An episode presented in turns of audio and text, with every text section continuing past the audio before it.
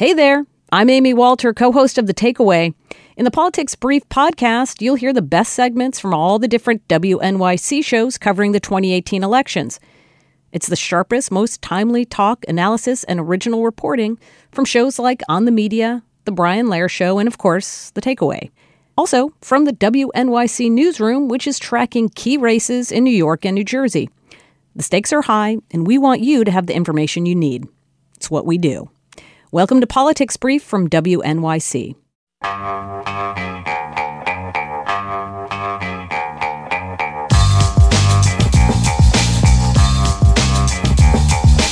It's the Brian Lehrer Show on WNYC. Good morning, everyone. So, the debate over Brett Kavanaugh's fitness for the Supreme Court has taken some more unexpected turns. And if you weren't watching the news last night, you don't know about this yet. One is that a Yale classmate of Kavanaugh's named Chad Ludington has disclosed that Kavanaugh precipitated a bar fight at around 1 in the morning after a UB40 reggae concert during their junior year at Yale in 1985. The New York Times and other media this morning have obtained a police report from the incident, which included Kavanaugh accused of throwing ice at another bar patron who he thought was UB40 lead singer Ali Campbell. It wound up in a fight with glass and blood, and the police report characterizing the incident as an assault.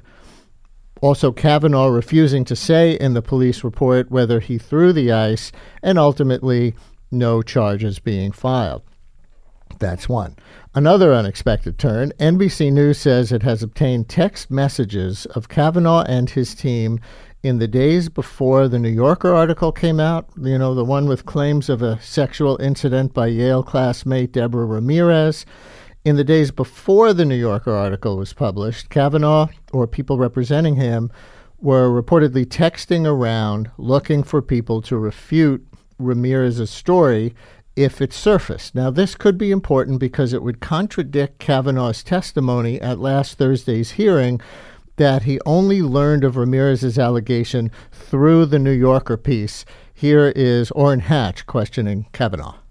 When did you first hear of Ms. Ramirez's allegations against you?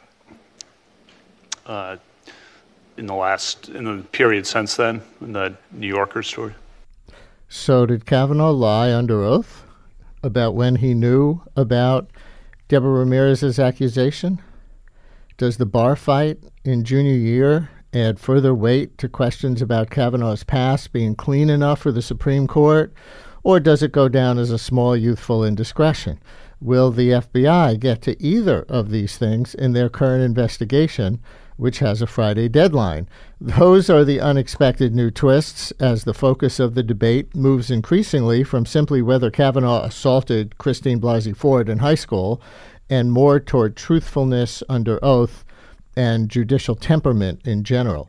My first guest today is MSNBC and NBC News national political correspondent Steve Kornacki. Now, if you watch MSNBC, you may know him as the endearing young guy who stands in front of the map of the United States during election season, you know, like a political weatherman, and plays the role of data geek, showing polls and trends and election campaign scenarios. And now Steve Kornacki has a book called The Red and the Blue The 1990s and the Birth of Political Tribalism. Steve, so nice to have you on the show. Welcome to WNYC. Thank you, Brian. It's great to be here. Let's talk about the news first, and then we'll t- take a deeper dive to connect the 1990s with everything that's going on today. How significant do you think your network's text messaging story is. What's the buzz over there about Kavanaugh possibly trying to drum up support against Deborah Ramirez before the Ronan Farrow, Jane Mayer, New Yorker story was published? Yeah, the word from the committee, and certainly in the reporting today, the official response from the committee, the Republican, you know, controlled Republican majority committee, is they don't think they're saying these texts shed any new light, give any reason to to change the the, the sort of the uh, course of events that Mitch McConnell so far has set in motion. I think the bigger question, though, with any of this, and we saw this last Friday, is Does this move a Jeff Flake? Does this move a Susan Collins? Does this move one of the senators who is potentially movable on this? And if that senator were to move, would force Mitch McConnell and force the uh, the, the, committee chair to make a, a, new decision. And the junior year bar fight documented with a police report that includes Kavanaugh's role. Yeah, and, and again, this gets to and we can we can talk about this a little bit. There's some echoes of the past here, some past nomination fights a little bit. You know, I think it gets to the case that some of Kavanaugh's critics have tried to make. You know, the idea that uh, th- there was almost a pattern of behavior at an earlier time in his life, at a time of life that would have intersected with these allegations that creates some smoke. But I, would say nothing, nothing directly in that uh, in that new reporting about the bar incident would speak to sexual assault. Certainly, we don't think of Yalies as getting into bar fights, uh, but all right.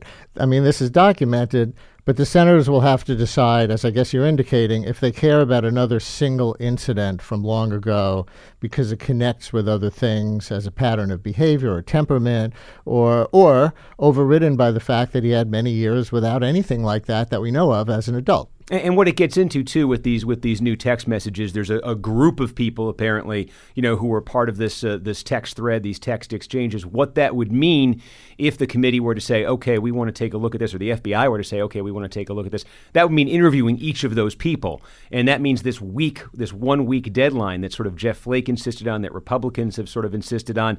It gets tougher to fall to have everything fall within that one week if you want to go and expand it that way. But the text messages and the question of possibly perjury or just saying an untruth uh, under oath there in that clip we played with Orrin Hatch, uh, whether or not it rises to a level of criminal perjury. Nevertheless, he it seems like he said one thing about when he learned of the Deborah Ramirez allegation, like he didn't know about it all these years until he read the New Yorker, and then it seems like it's turning out, according to your network, that um, he was out there. Uh, he or his representatives texting in advance of that story to try to discredit a story that they knew about. And, and I think that what you what you hear sort of from the uh, from the Kavanaugh side, from the Republican side, his defenders on this is that he also had testified more vaguely that he'd been aware that calls were being made to his Yale classmates before the publication of the New Yorker story. And the implication of that defense is basically, hey, I didn't know exactly what she was alleging. Mm-hmm. I knew there were calls being made.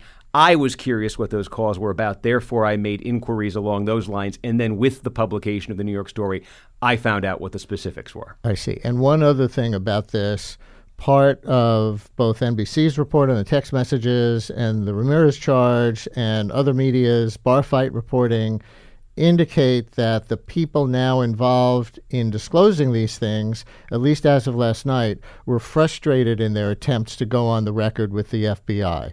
Do you know if that's changed? That and that's that's the theme. And as of sitting in the studio right now, about 10 a.m., I have not uh, seen or heard anything that that uh, that the reporting has changed from that. And and what's your best indication over there at N- NBC that um, that this is about? Is the FBI under orders. There's been all this back and forth about how limited is this investigation. The president says it's not limited. People still suspect that it is. I don't know the truth. Uh, but are they constrained from uh, interviewing these people with respect to these incidents in any way? Yeah, and that's and I, I should say I am not on the inside of the reporting, so I you know yeah. I'm, I'm reading it with everybody else and, and listening to my colleagues explain it. I, I, do know. Look, you've got the public statements from the president on this. Uh, you also had you know Frank Figliuzzi, who's a former uh, FBI official. He is uh, he was on our air yesterday saying that his his reporting, his own sources from within the FBI were suggesting constraint. Now, that was before things apparently expanded a little bit yesterday afternoon, but it's one of those where, you know, I see the reporting everybody else does, and uh, uh, I, am watching with everybody else, but I don't have the inside information on that. Listeners, maybe you know the voice, and if you watch M- MSNBC, you certainly know the face of Steve Kornacki, national political correspondent for MSNBC, and NBC News, and we're talking about the news of today. Uh, but Steve also has a brand new book called The Red and the Blue The 1990s and the Birth of Political Tribalism.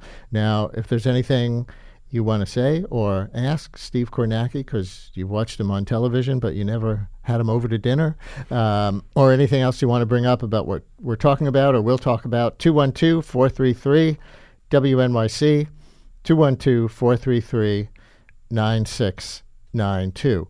You know, we talk so casually about Red America and Blue America like this dichotomy was always a thing, mm. but it dates only from the 1990s? It, it's amazing. If, if you go back, say, 25 years, even 20 years, uh, and you had said to somebody, you know, I'm part of Blue America or I'm part of Red America, they would have had no idea what you were talking about. Um, in, in, fact, the television networks, uh, in their coverage uh, of election nights, uh, from the start of color television through the 1990s, there was no clear official scheme for the colors. You, you could find years when the Democrats were red, when the Republicans were blue. You could find years when they used yellow.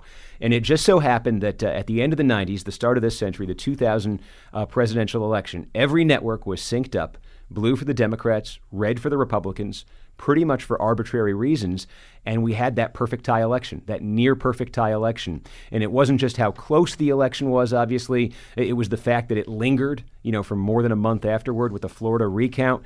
And people just started staring at that and saying, what a picture of division in this country. The entire South just deep red. You remember at the start of the decade, Bill Clinton had emerged as the Democrat who could win back the South. And by the end of the decade, you kind of said, the South, as it's currently constituted, looks gone for the Democrats. And conversely, the, the Northeast, you know, sort of from Maryland on north, um, deep blue, with the, the, exception by about a thousand votes of, of, New Hampshire in 2000, but otherwise deep, deep blue, deep blue along the Pacific coast. Um, just those stark geographical, cultural, demographic divisions, and the color became the symbol of it. It was a the, the term really took hold about a week after the uh, 2000 election. During the recount, David Letterman uh, was on his show, and he said, "You know, I got a solution to this whole impasse.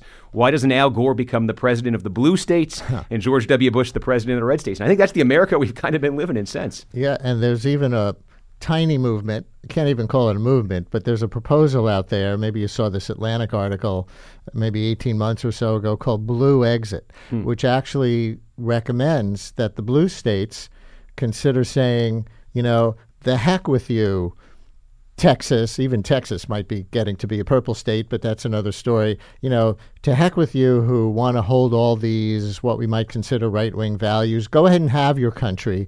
New York and New Jersey and Connecticut and California and a few other blue states blue exit. Why don't we secede and have our own progressive nation? Yeah, and I mean, and you've seen, you know, t- you've had that talk on the Republican side in Texas before. Right. You've had that talk just in California. I know, even within California, there have been proposals. Republicans there want the Inland Empire part of California to be its own state. Democrats want the the coastal part. I think what it speaks to is it's what I think is the big change in politics in the 1990s, and, and, and the theme in this book is the thing that was true at the start of that decade, and the thing that had been true was in, in political science, the term is ticket splitter. But what it really means is, you know, people would show up on election day and they'd vote for the Republican for president, they'd vote for the Democrat for governor, and they'd jump back and forth between the parties within an election in between elections. And you'd see, even in the course of an election, you'd see wide swings in polling. You know, in 1988, Michael Dukakis went from 20 points ahead in wow. the summer of 88. At one point, he fell 20 points behind in the fall. 40 points. That's how many voters were sort of figuring things out. And, and we now live in an era where, where ticket splitting almost doesn't happen anymore. People, you know, I am blue, I am red, I'm part of the blue team, I'm part of the red team. We even have polling out is amazing to me in 2016, and it's, it's, it resonates just by everything I see on the ground. But more than 60% of self identified Republicans and more than 60% of self identified Democrats said they would be upset if a family member right. married somebody from the opposite party. Right. Those numbers were unheard of a generation ago. More than if their family member married someone of a different religion mm-hmm. or a different race. And certainly that order of things, that pecking order of what would concern you if a family member, member married outside of one of your groups, that's really changed. And I think that's when we start saying tribalism, because polarization was always the your partisanship and polarization. When we start saying tribalism, it's that idea that the term Democrat, the term Republican, the color red, the color blue have taken on such deep cultural meaning, such deep individual meaning to people that the idea of, you know, hey, my family, we don't deal with that, you know, mm-hmm. that sort of person. People can barely go to Thanksgiving. You you should listen to the calls we get on the week before Thanksgiving yep. when we talk about people steeling themselves and gearing up. The tension, for, huh? Right? Your red state Thanksgiving is a common call in we have. The uncle, right? Recent years. Uh, here's our first question to you from a listener, and it comes via Twitter. It says Can you ask Steve about whether recent votes in Texas and Hispanic turnout should cause concern to, uh, and I'm going to paraphrase after that, but concern to Republicans about Texas turning purple. I think this listener is envisioning the Steve Kornacki of MSNBC mm-hmm. standing in, standing in front of your red and blue election map. Uh, I'll try to do it without the electronic board uh, uh, as a as a prop here, although it usually breaks, so it's it's probably going to be just uh, just the same. Right. So this is actually, I, I, think, as I look ahead to the midterm election, I, I, think this is the biggest wild card right now. It, it's it's the Hispanic vote factor in this election because we've seen now through polling, through special elections just through on the ground engagement, you know, protest marches, starting with the Women's March, uh, Donald Trump's inaugural weekend, we have seen clear energy and activation among among the Democratic base, sort of in I would say metropolitan areas of this country, outside Washington D.C., certainly New Jersey, outside New York, all the way out to, to California, around Los Angeles, San Francisco. The question for Democrats has been, okay, can they supplement that with equivalent energy or some you know uh, reasonable approximation of that kind of energy among Hispanic voters? And if they can do that, it opens up possibilities for them in Florida, in Texas, uh, in some key districts in California where they've got a shot, where that sort of suburban activation that we've seen needs something else. And the something else it needs is that level of support from Hispanic voters. And I have to say, that's the biggest wild card because for Democrats, if you want to say, if you're a Democrat and what do you want to worry about between now and November, I think that's the answer. That's, that's such an interesting answer. And I think to many progressives, a counterintuitive answer because as they look at the possibility of the Texas Democratic candidate, Beto O'Rourke, possibly defeating Ted Cruz of all people, and that being crucial to flipping the Senate and let's say the Kavanaugh nomination doesn't go through, they need the Senate in order to block Trump from putting another person on the Supreme Court altogether. But with Trump being so anti-Hispanic, let's just say it, in their uh, in his in his rhetoric and the way he launched his campaign, what's central to his presidency, um, you know, at least uh, anti-Latino immigrant um, both legal and illegal before you call up and say, no, it's just the Ill- illegals. Um, no, they want to cut way, way back on legal immigration from Latin America, too. You would think they would be super energized. And I think this was something, though, that we, uh, we got a little bit of a reality check on in 2016. Um, Donald Trump did not do well by any historical standard with the, uh, with the Hispanic vote in 2016. But if you compare the exit poll number of 2012 when Barack Obama was reelected. Barack Obama won the Hispanic vote in 2012 by a 71 to 27 margin. In other words, a 44 point margin. In 2016, Hillary Clinton won the Hispanic vote. It was 65 to 29. In other words, a 36 point margin. So, just in, in terms of the net benefit to the Democratic candidate, Trump did better than Mitt Romney did. Now, I don't know if that speaks to any particular strength or, or opening Donald Trump has. The one thing you'll hear, I think, from Republicans, and I, I, I, think you hear this a little more quietly now, it's a little bit more perspective. They're thinking this might be something in the future, and I, I put it out there only because it's an interesting possibility. Um, they say that one of the future divides, we have seen this. The gender gap has been a big thing in American politics since 1980, and it has exploded into a chasm in the Trump era. What you'll hear from some Republicans is a suggestion that that is going to start affecting the Hispanic vote, and that among male Hispanics in particular, you're going to have some movement toward the Republicans that's driven by those gender dynamics. Mm-hmm. And I think that's an interesting thing to look for potentially. You're listening to the Politics Brief podcast. We'll be right back after a quick break. Steve Kornacki, NBC News and MSNBC national political correspondent with us. His new book is The Red and the Blue The 1990s and the Birth of Political Tribalism. But the culture wars go back to the 1960s at mm. least, don't they? I mean, let me do a one paragraph prehistory. And uh, I know you listen sometimes. I don't know if you heard, we did like a seven week series on the culture wars from World War II to the present this spring. And you could count the civil rights movement, the Vietnam War debate, the counterculture, environmental movement, feminist movement, sexual revolution, Roe versus Wade in 73, birth of the modern religious right in the 60s and 70s in response to Supreme Court rulings. I think it usually gets traced back to the prayer in schools ruling in 1962, 11 years before Roe, the election of Reagan as a right wing tribal hero in 1980. Why isn't all that the birth of political modern tribalism? The, the answer is because w- the title of the book, The Red and the Blue, is about how all of what you're describing became identified and embodied by the parties, the two political parties. The Republican Party of clear through the 1980s contained authentic liberals people you would look at today and, and you'd scratch your head when you read about their ideology pro choice, pro gay rights, open to tax increases. Somebody like, you know, old senator from New York, Charles Mathias, to date myself a little bit more and make a New York reference, Jacob Javits. Remember, Jacob Javits used to run with the Republican Party endorsement and the Liberal Party endorsement Oh, right. simultaneously in New York. So that was that kind of cross pollination. You had a Democratic Party, again, really into the 1990s that was shared by conservatives from the South. Very conservative uh, uh, folks from the South and liberals from the North, the, the big city North and, and, and sort of college educated liberals. So you had this cross pollination that was happening that, in some ways, I think made the country more governable because it made it easier to form coalitions in Congress. And, and, and one of the major turning points in the sorting out of American politics that results in, in red and blue that I point to in the book, it- it's the rise of Newt Gingrich. Mm. Because Newt Gingrich took a look at the dynamic I'm describing in Congress. And when he got there in the late 1970s, he saw what was known as a permanent Democratic majority. At that point, it had been a generation since Republicans controlled the House. And Gingrich told Republicans, we're never going to get anywhere like this. We're never going to get anywhere if we have liberal Republicans, if we have moderate Republicans, if we have Republicans willing to compromise with Democrats. And Newt Gingrich, very slowly, through some very dramatic, sort of almost guerrilla tactics on the floor of the House, sold his party on that, changed his party. And by the 1990s, the, the Republican Party becomes a thoroughly, to, to, to use the term here, Gingrichi, Gingrichized party. Uh, and when that Republican Party gets power through the Republican Revolution in 94, the country reacts to that. And I think Blue America kind of takes shape in response to that. Let me follow your lead on that. In 1989, George H.W. Bush, who we tend to remember as the last moderate Republican president, takes the oath of office, and Newt Gingrich is elected House Minority Whip. Here is Gingrich at that moment in 1989, s- celebrating being anointed at the this uh, ceremony as House Minority Whip in full culture war mode.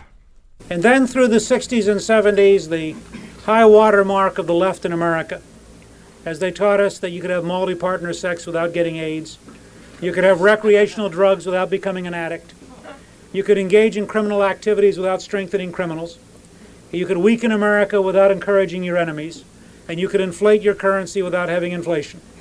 and at the end of that period of learning, in 1980, the country began decisively to move away from the left. Newt Gingrich, 1989. So Newt Gingrich as whip and George H.W. Bush as president. Compare and contrast. Yeah, this is a defining moment in the modern history of the Republican Party in America. That's 1989 when you're playing that. And Gingrich at that point is completing this remarkable transformation. He had come to the House a decade earlier, and he was a gadfly. He was a backbencher. He was an untenured professor from a small college in Georgia. It took him three times to get elected to Congress. If he'd lost one more time, he would have been a perennial candidate uh, out in Georgia, and nobody ever would have heard of him. Instead, he comes to Congress. The Republican leadership at, at the time, Dick Cheney, is one of the top Republicans in Washington. They call him a pest. They call him an irritant. And by a decade later, he's in the position uh, that you're talking about there, into that number two Republican position in the House.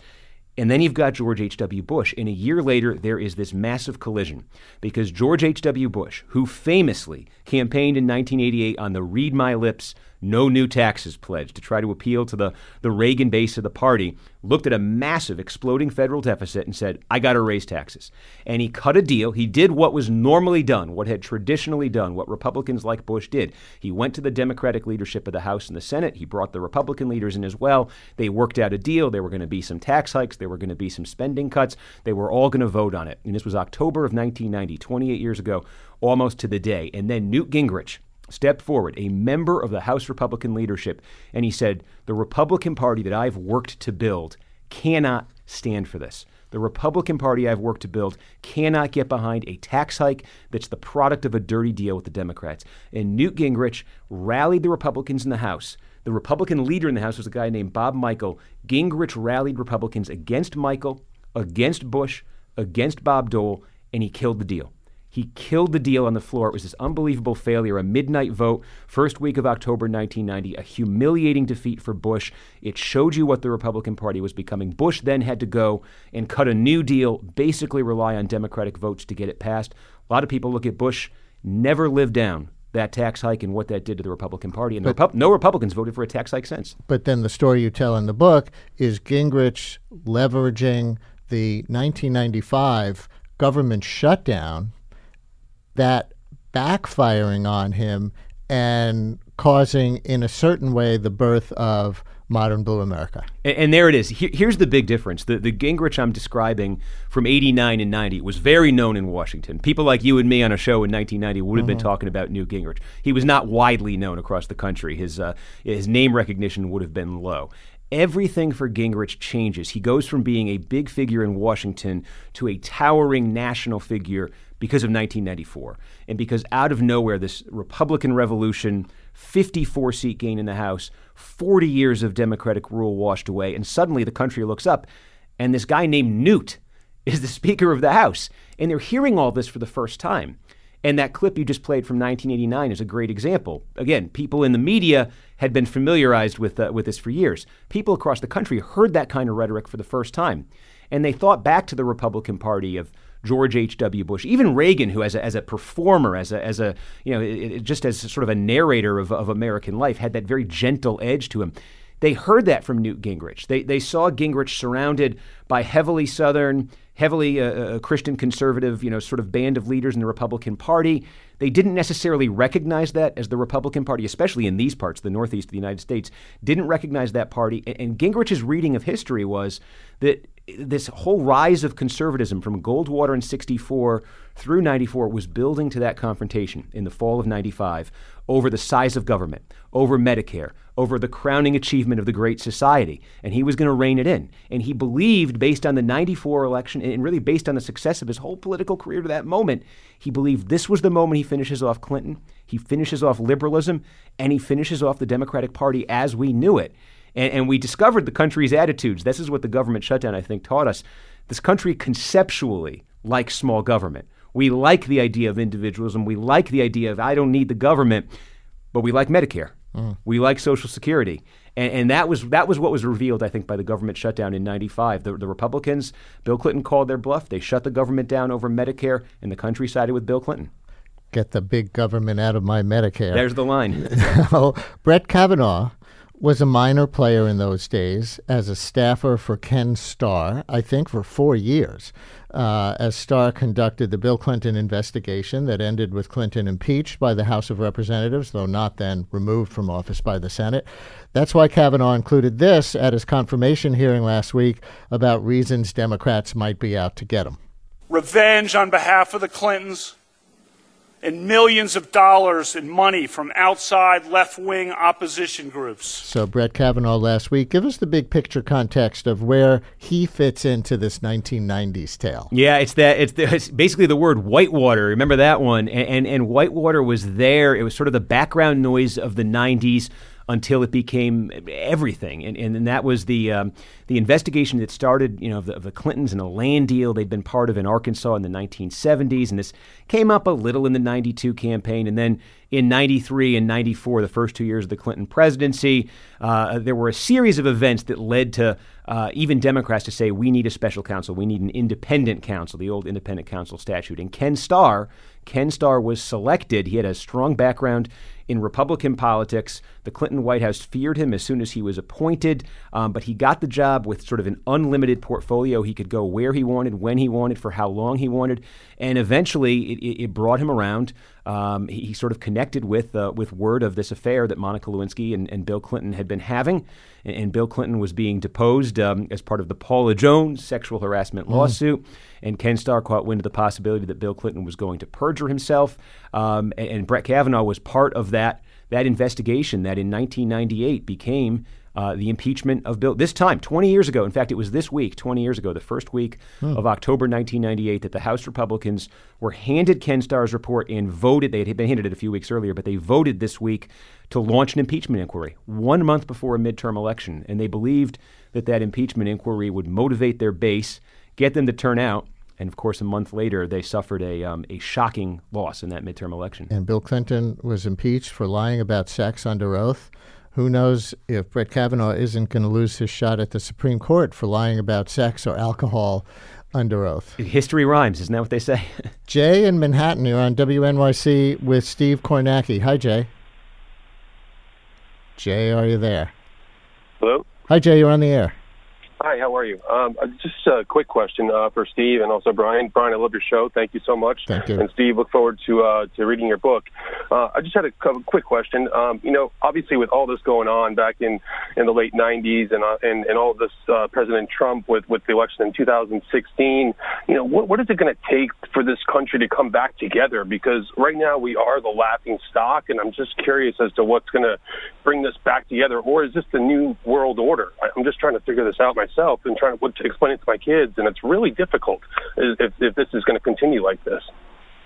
That's a great question, and, and part of the um, as I was researching this, as I was writing this, I had that question in my mind the whole time because I'm sort of watching, I think, the tearing apart of the country and documenting it and saying, okay, how can it be undone? Um, two things I would say. Number one, I do think there is an extra factor right now. I think the world that was created by the 90s, the tribalized, polarized world of red and blue, I think Donald Trump clearly came along uh, about 15 years later and added something very new to that, uh, something all encompassing, something I- extremely inflammatory um, and, and, extra suited for that world. I'm not sure. I, I am inclined to say, if I had to guess, that Trump as a political phenomenon is a is a one off. Um, I, there are going to, I know there are going to be a lot of imitators. Whenever the, uh, the, the Trump moment ends, there are going to be a lot of folks on the Republican side, and I'm sure the Democratic side too, who try to figure out what it was that made Trump successful and mimic it with the insults and the in-your-face attitude and, and, and all that sort of thing. I thought we got a little taste of it in the 2016 Republican primaries when Marco Rubio briefly thought that the way to beat Trump was to out Trump Trump and it didn't work at all. It, it, backfired miserably. And I get a sense that that's probably going to be the experience most people have trying to be Donald Trump. So I think just when you move to a post Trump period, whenever that happens to be, I'm just not sure we'll have that ingredient in our politics, no matter how many people try. But I have to say, um, the, the, the, sobering thing that occurred to me while researching and writing the book was just um, how suited this country was, how suited the environment in this country was for so many reasons, and maybe how suited human nature is for tribalism and for polarization. And I, I thought of, in particular, just thinking about the media landscape, um, it's a theme in this book. Um, before the 90s, be, before this sort of modern era, you know, we still kind of lived in that, uh, the old three broadcast networks, you know, ABC, CBS, NBC, and it was broadcast, right? You had to broadly reach out to Democrats, Republicans, liberals, conservatives. You had to bring everybody in, and everybody sort of had to watch one of a few sources of news. It's just the way the market kind of worked, the way technology was.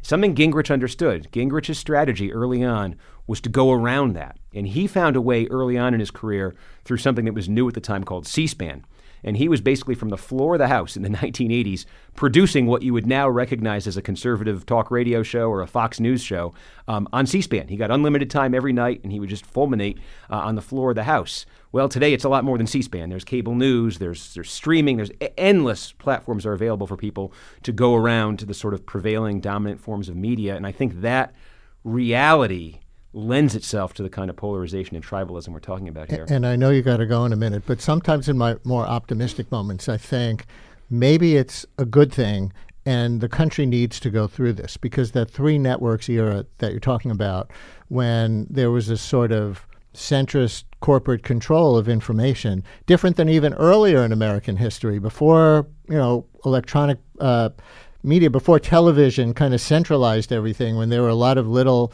local newspapers all over the country, and that was the media, and that was more politically diverse, I think, to mm-hmm. represent a lot more local political thinking. Maybe this had to break apart, and the internet gave the country the opportunity to do it when there were so many people uh, from left to right who had a lot of grievances that they didn't feel were being expressed by the media.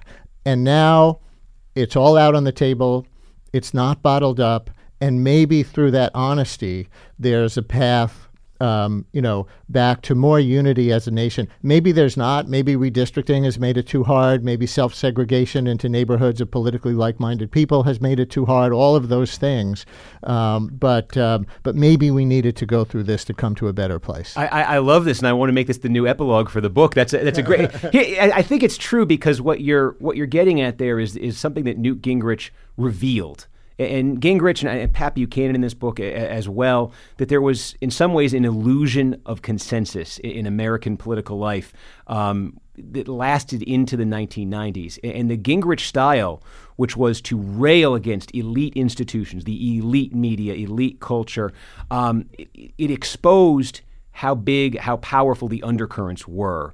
Um, and, and he, exposed things that, that people in his own party weren't comfortable with initially, but, but sort of became, um, they saw the political potency, and the political potency was there because it had always been there. They just hadn't necessarily known to look for it. If you're an MSNBC fan, uh, here's something for you tonight. Uh, Steve, upon the, this release of his new book, is going to be interviewed by MSNBC's Katie Tur, at 7:30 at the Barnes and Noble on Union Square. So the book is The Red and the Blue: The 1990s and the Birth of Political Tribalism. And again, the event if you're interested tonight at 7:30 at the Barnes and Noble Union Square. Steve will be doing uh, a book event with MSNBC's Katie Tur. Thank you so much for making this one of your stops this morning. Thank you for having me. Appreciate it. Brian Lehrer on WNYC. Much more to come. Thanks for listening to Politics Brief. If you want more, go to wnyc.org/election.